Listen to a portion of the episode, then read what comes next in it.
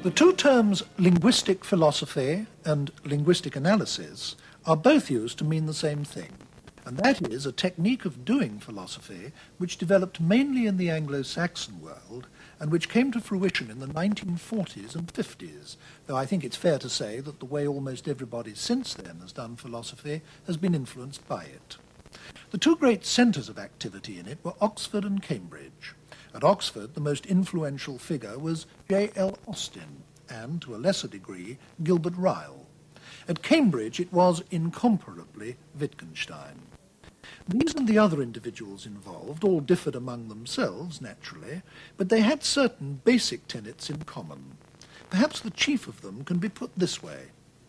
Ever since Socrates, philosophers have tended to ask questions like, what is truth, or what is beauty, or what is justice, on the assumption that each of these words stands for something, perhaps an invisible or abstract something, but anyway, something that has its own existence independently of how the words are used. It was as if the philosophers were trying to pierce through the question, through the language, to some non-linguistic reality that stood behind the words. Now, the linguistic philosophers came along and said that this was a profound error, and an error, what's more, that leads us into other serious mistakes in our thinking. There are, they said, no entities for which these words stand. Language is a human creation. We invented the words, and we determine their use. Understanding what a word means is nothing more nor less than knowing how to use it.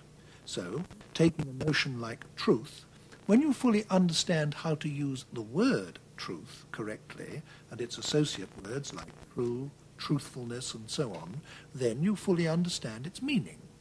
This meaning simply is the sum total of the word's possible uses, not some incorporeal entity that exists in some abstract realm. From this, linguistic philosophers went on to say that the only satisfactory way to analyse the categories of human thought, or the concepts in which we try and come to terms with the world or communicate with each other, is by investigating how they're used. And doing linguistic philosophy consists in carrying out such investigations. In fact, the most famous book in linguistic philosophy is called Philosophical Investigations by Wittgenstein. Normally, such an investigation would be into one concept at a time, as it might be, say, The Concept of Mind, which is the title of what is probably the second most famous work in linguistic philosophy, a book by Gilbert Ryle. For some years after the publication of these two books, Ryle's in 1949, Wittgenstein's in 1953, linguistic analysis exercised an enormous spell on philosophy, and in those years it came at the very least to colour the way the subject was practised by almost everyone in the English-speaking world. To discuss it now on this programme, we have someone who has spent many years each at both Oxford and Cambridge.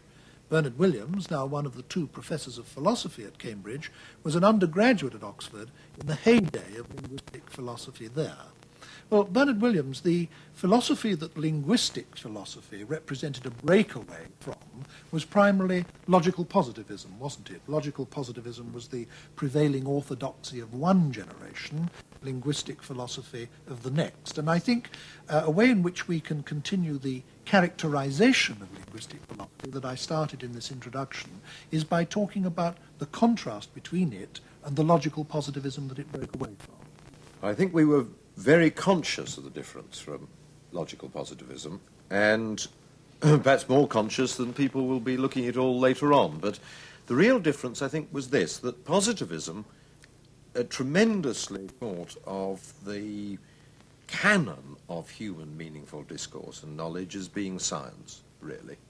It admitted that there were other forms of discourse as well, but it measured the meaningfulness of other discourse by really the standards of science. And for positivism, philosophy almost was the philosophy of science, whereas linguistic analysis or linguistic philosophy was tremendously and self-consciously aware of the variety of different forms of human discourse.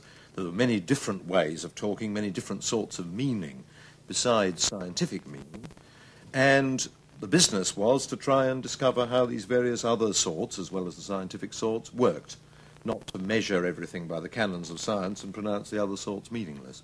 The logical positivists did in fact quite explicitly say, didn't they, that any statement which was not empirically verifiable was meaningless. Yes, except for the, as it were, statements of mathematics, which were just true in virtue of the meanings of the words, as it were, but certainly all the statements of ethics or aesthetics or religion, and indeed many everyday psychological statements, I suspect, by the positivist canon were meaningless. So whereas, for example, the logical positivists would have said that religious talk was meaningless, talk about God and so on was meaningless, because there was simply no way in which any of it was verifiable, the linguistic analyst might have been inclined to say, well, before we pronounce this meaningless, let's have a very close look at what precisely the concepts are that are being used here, how they're being used, how they function within this universe of discourse, and so on. Oh, yes, they not only might have been, they were very disposed to say that, and were always publishing books called Faith and Logic. That was the little title they tended to have, in which they thought... Of course, it has got a rather curious, ironical, two-sided aspect, that business, because although...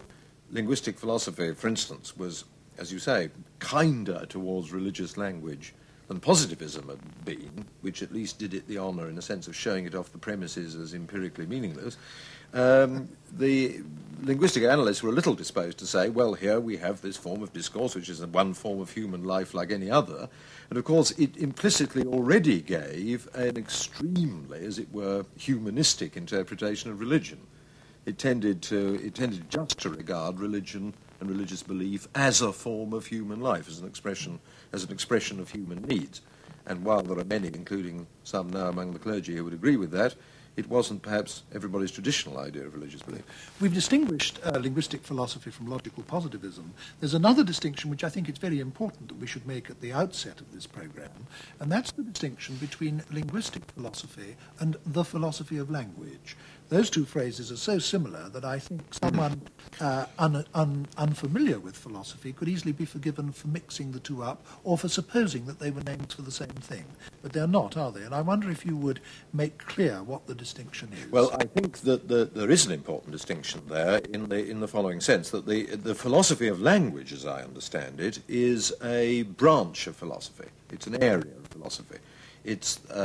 that part of philosophy which particularly concerns itself with questions raised by language itself. It's now a very flourishing and indeed in many ways a very technical subject, and of course it borders very closely on theoretical linguistics. Whereas I think we understood linguistic philosophy or linguistic analysis to be not a branch of philosophy but a method of philosophy, which addressed itself to philosophical questions raised all over the place. I mean, the questions of metaphysics, of ethics, questions about the meaning of ethical statements, what one ought to do, and so on, and all other branches of philosophy, but offered a certain method for addressing those same questions, one which particularly laid emphasis on being self-conscious about the language in which those questions were raised. And of course it did offer a certain promise, didn't it? I mean, precisely because the idea was that there was no content in any part of our conceptual scheme that was not put there by us. And therefore, if you carried out a thorough analysis of the way a particular concept functioned, there was no remainder, nothing was left over.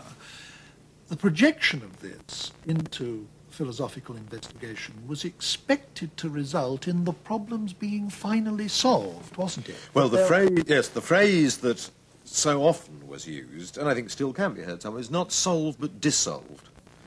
The idea was that many of the traditional problems of philosophy had been based on a misunderstanding, a very simple idea of how our language worked.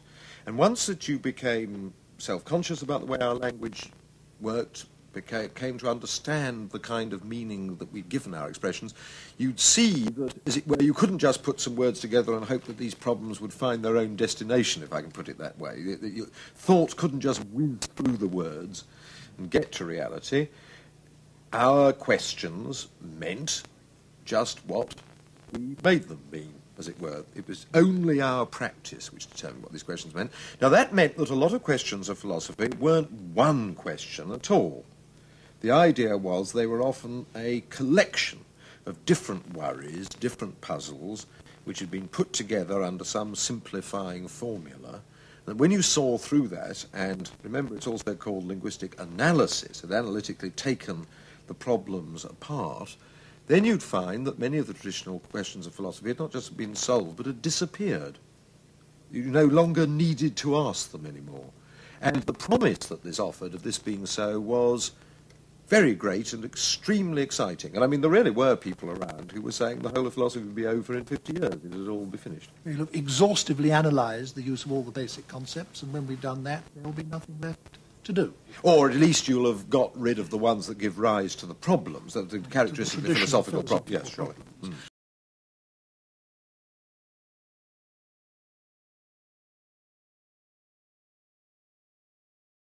But of course, that's slightly at odds with another promise, as it were, held out by linguistic philosophy, and it's this. The logical positivists kept philosophy tied to science's apron strings in the way that you described a moment ago. But, as you explained, the linguistic philosophers were prepared to look at anything and everything. Yeah. And one consequence of that was that philosophical techniques were thought of as being techniques that could be applied to literally every field of human discourse that there is. There's no reason why you shouldn't, on these assumptions, have a philosophy of medicine, a philosophy of economics, a philosophy of population theory, a philosophy of sport, a philosophy of anything. Because in any field, let's take medicine, for example, you could take some of the characteristic and central concepts. In medicine, it would be, shall we say, health, disease, cure, all of which are in fact deeply problematic concepts once you start seriously considering them. And you could, as it were, give them the treatment. You could turn the blowtorch, as it were. You could use these philosophical techniques of analysis on them, thereby clarifying all discourse in that particular field. Now, the very fact that this was thought to be applicable to all fields of human discourse seems to present you with an endless task if you're thinking in terms of exhaustive analysis. Yes, that's why I think one wouldn't want to say that anyone ever thought that all the concepts could be clarified. What they thought was that the problems the major problems could be dissolved. And that's because there was a view about where the major problems came from. Of course, there are philosophical, conceptual questions to be answered about medicine. And I mean, there are. I mean, people now are equally interested in perhaps even more interested in these same issues you just referred to about health and so on. Interesting application, of course, that is in the case of mental health, where the very concept of mental illness has been found problematical by some people, and philosophical inquiry has gone on that basis. But no, to go back to the preoccupations of linguistic philosophy, the central problems, I think, were found to arise in two sorts of ways. First of all, with enormously general concepts. Not concepts as specific as health, but ones that arise all over the place, like the notion of something being the same as something else, or the notion of something causing something else, or just the notion of something changing, the concepts of time and space and so on. These are notions which we use in all fields of discourse, and their very general character gave rise to, as indeed it traditionally has given rise to, a central corpus of philosophical problems to try and understand these notions. A second important area was perceived, and I think rightly perceived, to arise on the borderline between two different kinds of discourse. For instance, on the borderline between talking about the physical things and talking about psychological things. And the book by Ryle, to which you referred, The Concept of Mind, was specifically an attempt to apply the sorts of techniques that linguistic analysis used to questions like, how do we know that other people have experiences? What is it for a living, solid thing to have thoughts? And questions of that kind. Now, indeed, these were not new problems. Put in that form, they are very old problems of philosophy. The whole point was that if you took that area where the problems were very pressing and used these techniques, the problems wouldn't look the same as they did before. They would dissolve into a series of separate conceptual issues that we might be able to handle. Apart from this promise of solution to all problems, which is obviously extremely attractive, what was the special appeal of linguistic philosophy to so many very clever people? Because it did seem to have a sort of spellbinding appeal for many people. People caught it almost like a disease. I think there were less deep and more deep reasons for that. I think that one of the deeper ones was that it presented, in almost all its forms, it presented some contrast or other between the depth and seriousness of the motivation and the everydayness of the style. The example were very everyday. There was a rather deliberate attempt to avoid portentous philosophical technical terminology of any kind. It didn't sound high-flown. There was a possibly rather downbeat style. And because one felt at the same time that actually, though it didn't necessarily look like it, one was doing something rather serious, that provided a particular kind of what might be called Socratic pleasure. It had, as it were, the everyday, rather dry, ironical aspect of the material, serving what, as it were, we all knew, was a deeper purpose. Now, that came out rather differently in the Wittgenstein style, to which you referred, and in the Oxfordian style, which was rather more deliberately dry. There's a remark of Austin's, which was rather famous at the time, when he would give one of these seminars, and he would be concerned with what, I mean, portentously would have called problems about free will and responsibility and so on, but actually he would never say that. What he was doing, he was discussing the difference between doing something inadvertently or by mistake or accidentally and so forth. And at some point, some visitor would say, Professor Austin, what great problems of philosophy are illuminated by these inquiries? To which Austin would say, roughly all of them. Yes. And this somehow struck the note. I mean, yes. They, as you can see in the... Yes.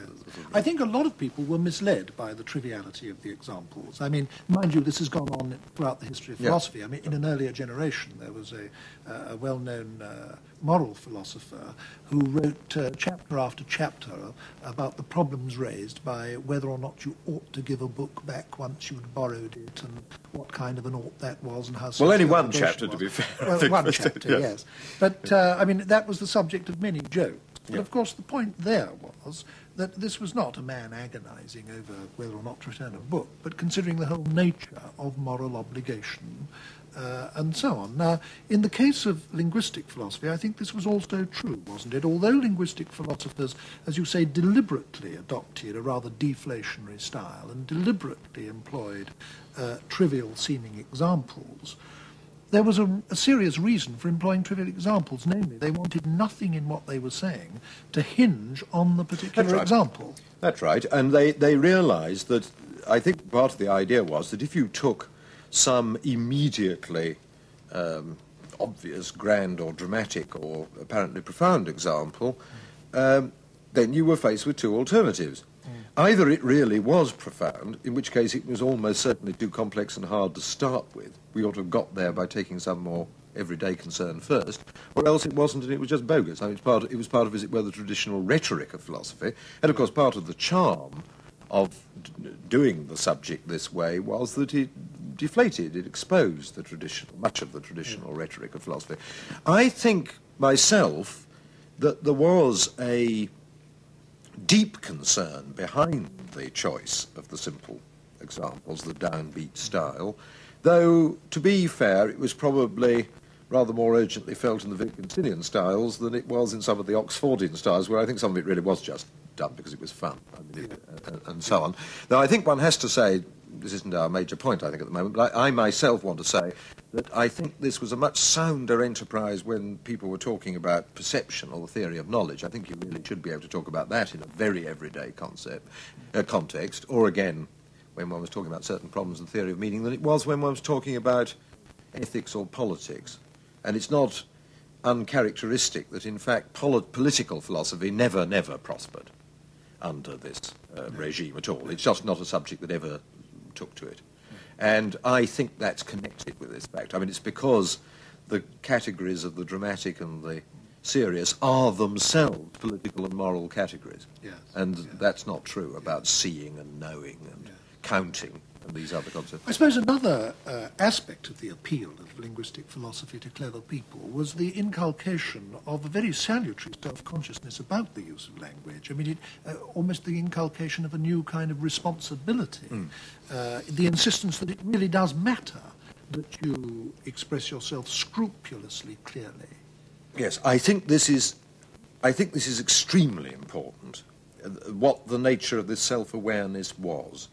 And it's interesting that though some people have criticised linguistic philosophy for being pedantic or just lexicographical or trivial in these respects or worrying too much about small points of verbal formulation, In fact, it's the same demand that has been made often by poets, for instance, by Auden in much of his work, and by very self-conscious writers, in particular, odd enough, by Yeats, who felt that somehow the integrity of meaning, the fact that you should say no more and less than what you mean, and that you should be self-aware about what that is itself a bulwark against, as it were, dissolution, terror, splurge. Karl Kraus, yeah. George Orwell, there's almost a literature articulating that point of view. The feeling of the resistance of the pollution of all speech, and that the resistance that they wouldn't have been put in the downbeat tone that was then prevailing. Certainly at the Oxford end of the proceedings, it would rather more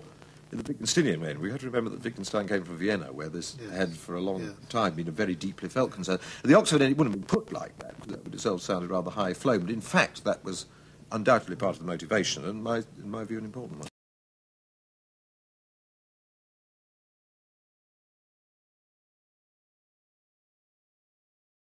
I think this is a point worth making, that this did make it at Oxford, for example, where you and I both studied the subject. I think it did make it an enormously valuable form of intellectual training for young people, for students. This insistence on clarity, on responsibility, on paying serious attention to very small differences and distinctions in meaning. It's a very good form of mental training, quite apart from its philosophical importance. Yes, it certainly had very positive aspects. I think it has to be said that it had some negative aspects in that respect as well.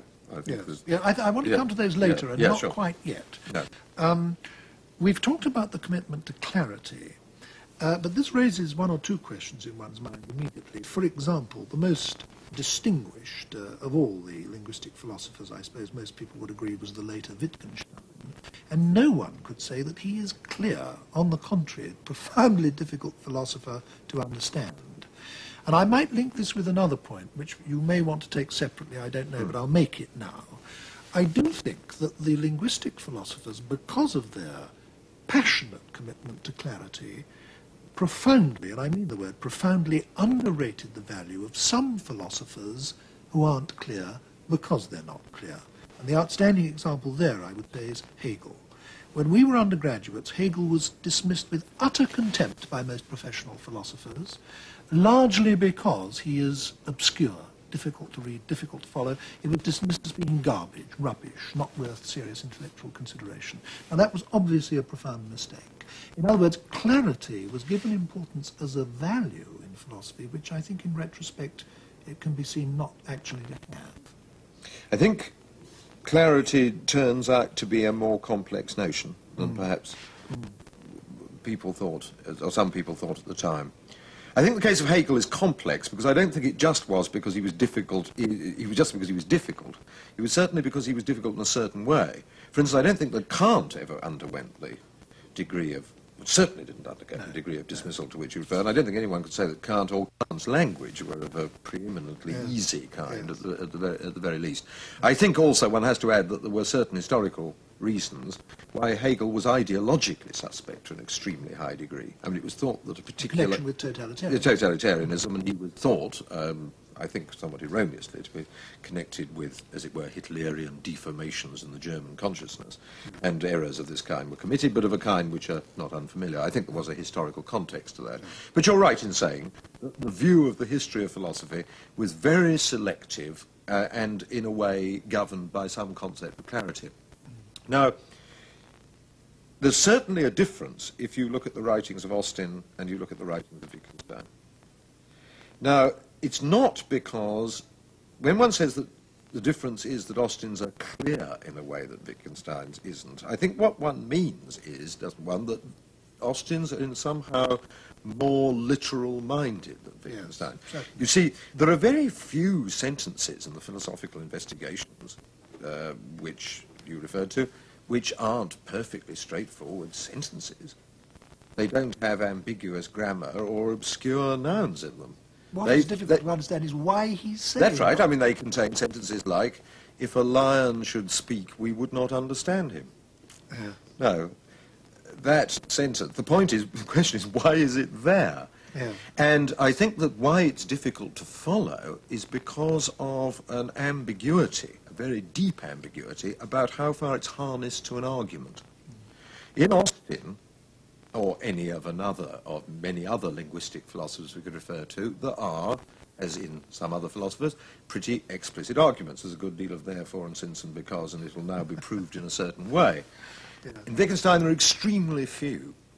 I mean, it consists of curious sorts of conversations with himself, and epigrams and apophthegms and reminders and things of this kind. And this is connected with a very deeply radical view he had about philosophy that had got nothing to do with proof or argument at all. So radical was his view about the peculiarity of philosophical problems that he thought that, and so unlike was his approach to them to that of solving a problem in the sciences, that he thought you didn't do it by trying to argue somebody into something. You did it by, as he said at one point, assembling reminders of the way we normally go on, which philosophy tends to dispose us to forget. It's more like trying to get people to see things in a certain way, That's right. which works of art commonly do, don't they? Yeah. Plays and novels and so on. With the suggestion that when we see them in this way, we will see them in a way uncorrupted by the theoretical oversimplifications of philosophy. Yes. Yes. Whereas, now that strain is common to all versions of linguistic philosophy. It's a very important idea that the idea of clarity here is connected, oddly enough, with substituting complexity for obscurity. It's allowed to be complex because life is complex. Yes. And one of the great accusations against previous philosophers is that, although they've been dark and difficult and solemn, what they've actually done is vastly oversimplified. They've used they produce contrast between appearance and reality or something, where the suggestion is if you actually think about the various ways in which things can appear to be one thing or really be another and so on, or what reality might be taken to be, you'll find that our whole collection of thoughts about this is much more complex than we'd originally supposed. We were saying a few minutes ago how, whatever it was, say 20 years ago, in the new dawn of linguistic philosophy, people were inclined to think that, given enough time, by the use of these techniques, the fundamental problems of philosophy would be solved in about 20 years. Well, 20 years has now passed, and of course the fundamental problems of philosophy have not been solved. And although linguistic philosophy had these very great merits that we've talked about, the commitment to clarity and all the other things we've just been discussing, there was clearly something fundamentally mistaken in its expectations for itself or its attitude to the subject. And let's now talk about what its shortcomings were. Fair to say, of course, that all bright dawns of philosophical revolutions, and we can list about 5 immediately, which people have said, we have now found the right path. Why is it philosophy's been floundering around before now? We now have the right path. They all tend to encounter their own problems of their own methods before very long, and that of linguistic analysis is not alone in that. I think that what the basic mistake, if we can speak of a basic mistake, its basic limitation was that it underestimated, in my view, the importance of theory. It above all underestimated the importance of theory inside philosophy. It had a rather ancillary tendency to underestimate the importance of theory in other subjects as well. I don't think it had a very clear idea about the importance of theory, even in the sciences. Let me make sure that I know what you mean when you talk about the unimportance of theory. The linguistic analysts tend to pick up with their tweezers one concept at a time and analyse it. Sometimes, in Austin's case, almost in dissociation from everything else, without any reference to an explanatory theory as background and so on. Is that what you're referring to? That's the sort of idea. I mean, I think that what we tend to do was to pick up some distinction or opposition and go very carefully into that and what the various nuances that might be attached to that and order them or take them without perhaps enough reflection on what background made this distinction or set of distinctions rather than some other set of distinctions of any interest or importance. Because you were doing the subject in a piecemeal way, and indeed the word piecemeal was one that you yourselves often used. Frequently. That was piecemeal was a term of praise. Yes. And there was rather an interesting analogy which Austin used at one point. He said, when people complained about the multiplication of distinctions, and he said, why are people so afraid of the multiplication of distinctions? Distinctions of sorts of language or whatever it may be. He said, whatever there are over 10,000 subspecies of a certain kind of beetle, or of beetles, or some sort of insect. And why can't we just discover that number of distinctions about language? Well, the answer, of course, is that our grounds for distinguishing species of beetles from one another are grounded in a certain theoretical understanding of what makes species different, an understanding given by the theory of evolution. Unless you've got some background theoretical understanding, anything's as different from anything else as you like. You've got to have it rooted in the sense of what makes one distinction more important than another. You've got to have a frame of reference. A frame of reference. And that framework is a theory. I think that had to be said, yes. And I think that wasn't adequately acknowledged. I mean, people did say, they varied to the degree to which they said you can do it bit by bit or you have to do more at a time. But I think the acknowledgement that the problems were only set by, the distinctions were only given a substance by, a background of some more theoretical or systematic understanding. That point, I think, was more generally overlooked.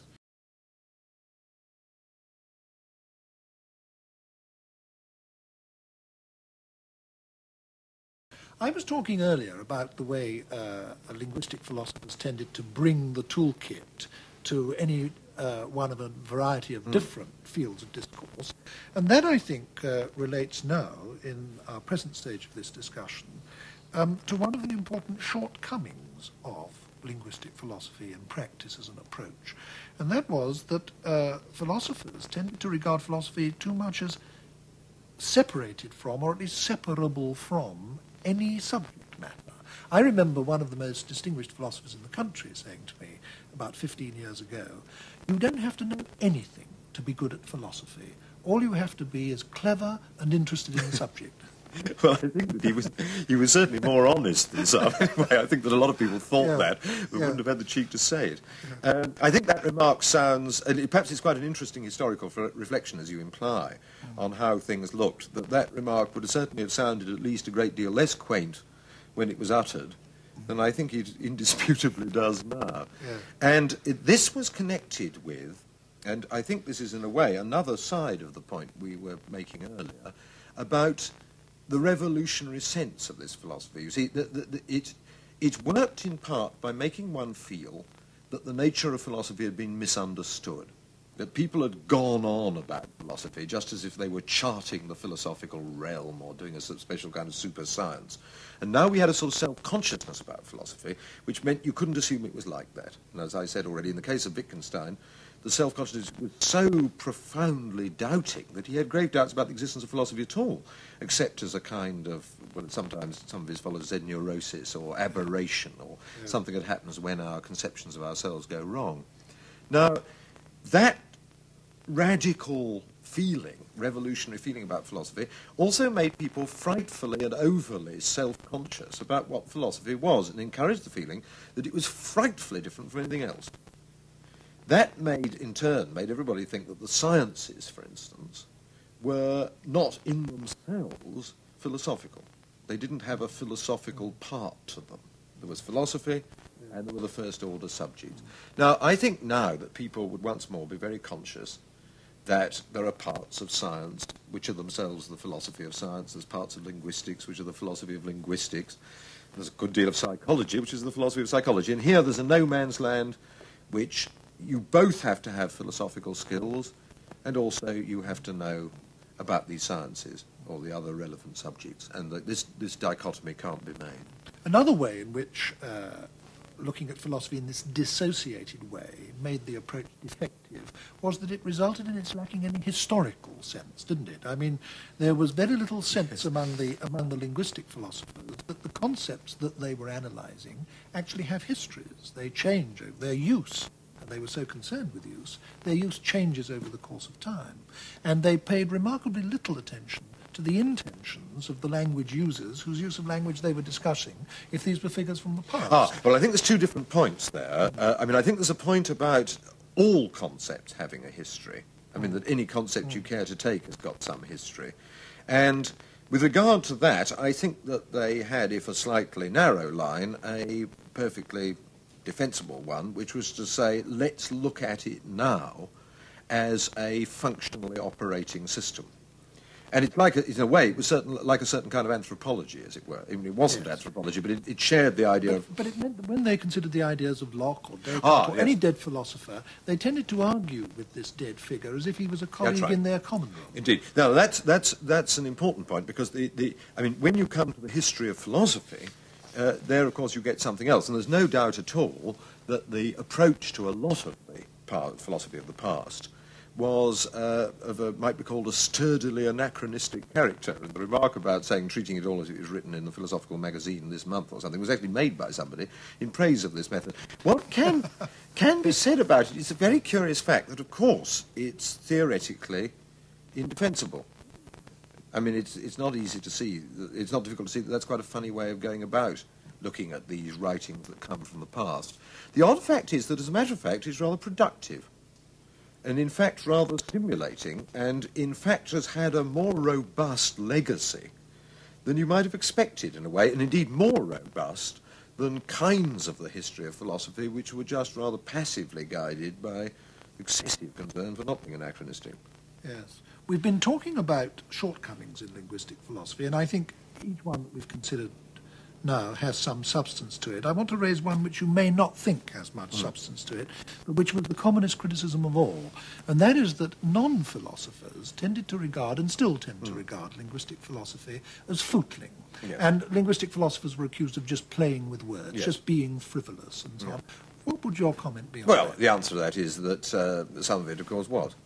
I mean, some of it was pedantic, footling and boring.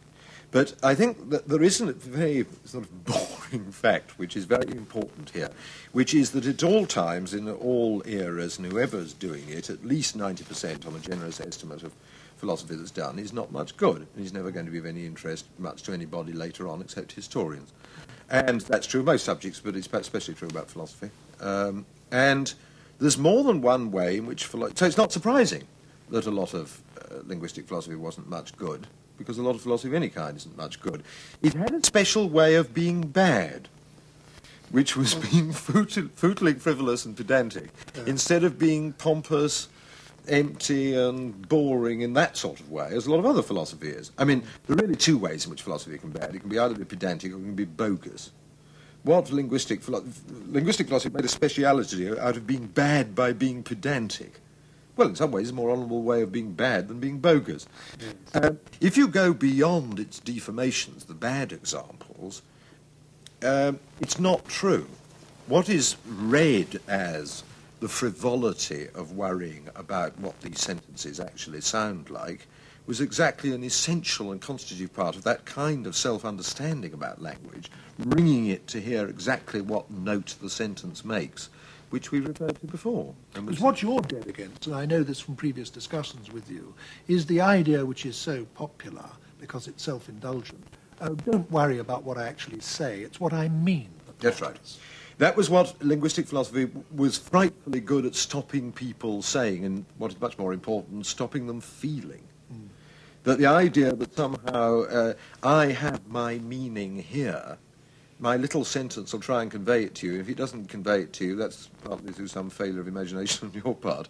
We have a responsibility to make our words express what our meanings, because in the end we don't have these meanings just inside ourselves, independent of what we're disposed to say. Our sentences are our meanings.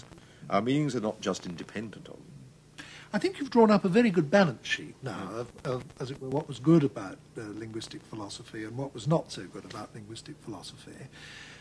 What do you think we're left with at the end? What is the legacy of it? I mean, I would start answering my own question by making one point, and that is that the legacy is an enormous one. It's a very big one. I have stressed, I think, a couple of times already in this discussion that the way everybody does philosophy has been influenced by linguistic philosophy. What other things are we left with at the end of it? Well, I think that the point we touched on last, this point about our responsibility to our meanings, rests with us. And I think that the idea also that philosophical problems won't necessarily have the shape which the tradition gave them. This rather radical thought that what was called a philosophical problem is often just a sort of bracket or a bag in which there's an area of disquiet which has to be unravelled by the kind of sensitivity which linguistic analysis encouraged. I think these are very positive inheritances indeed.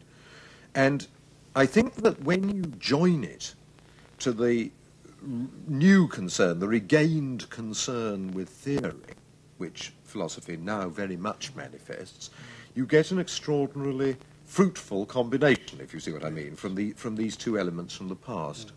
And I think it's worth saying, and I think this is quite an interesting, as it were, short-term historical fact, that no, although philosophy is now very different than what it was even 25 years ago, this 25 years ago that we're talking about, and people now are doing things rather different than what we were doing at that point in the 50s, there's been in our tradition, in our locality, much less disowning of that way of doing philosophy than is often the case under such a change. I would say that less disowning than the linguistic analysts showed towards positivism, for instance, that in fact it's regarded, although the limitations and the deformations that were we've touched on are perceived and I think properly emphasised, there's much less disposition to say, oh, they were just going on in a fuddy-duddy, pointless way. We now have the way of doing it. I mean, people do say, we now have the way of doing it. And they always did, and they never had. Yes. But they are, the sense that a positive contribution is made to that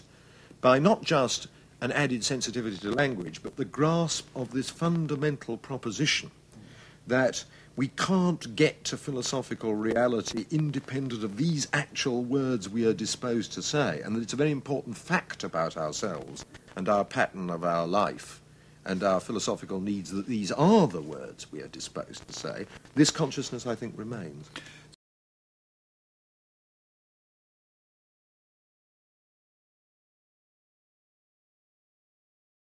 Something that I value enormously, and which linguistic philosophy has obviously had a great deal to do with, is the extension of philosophical inquiry to new areas of subject matter.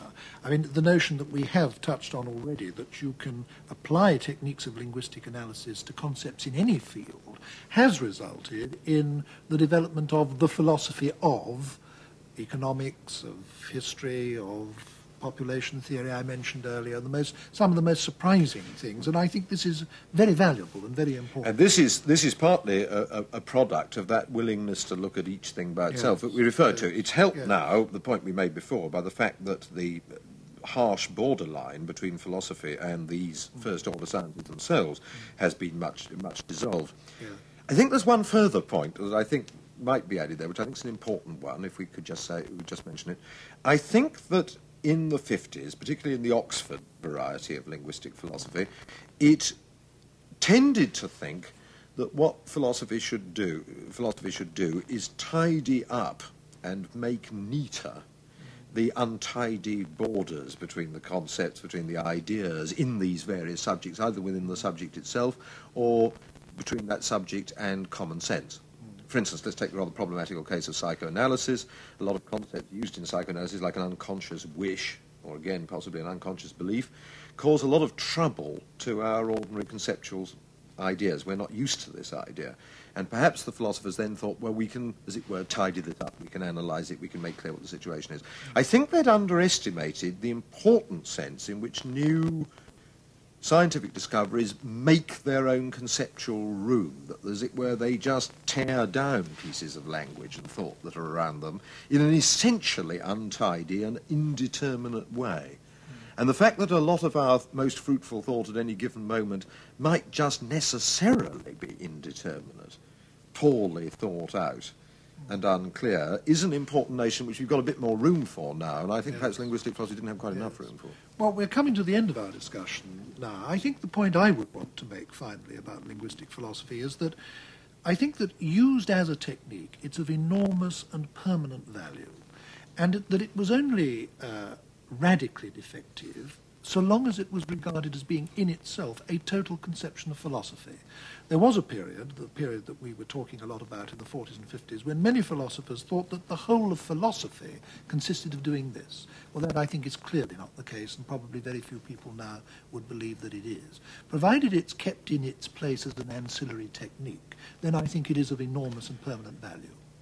Yes, as long as one accepts that, if I can put it this way, the bag in which the tools come has an absolutely fundamental idea in it, which gives it its shape. This idea we've talked about the non-independence of language and thought. It's not just a bag of tools which can be applied to any old set of tasks, because the idea that shapes those tools themselves is one which has modified our understanding of the mind and our understanding of language. Well, thank you very much, Bernard Williams.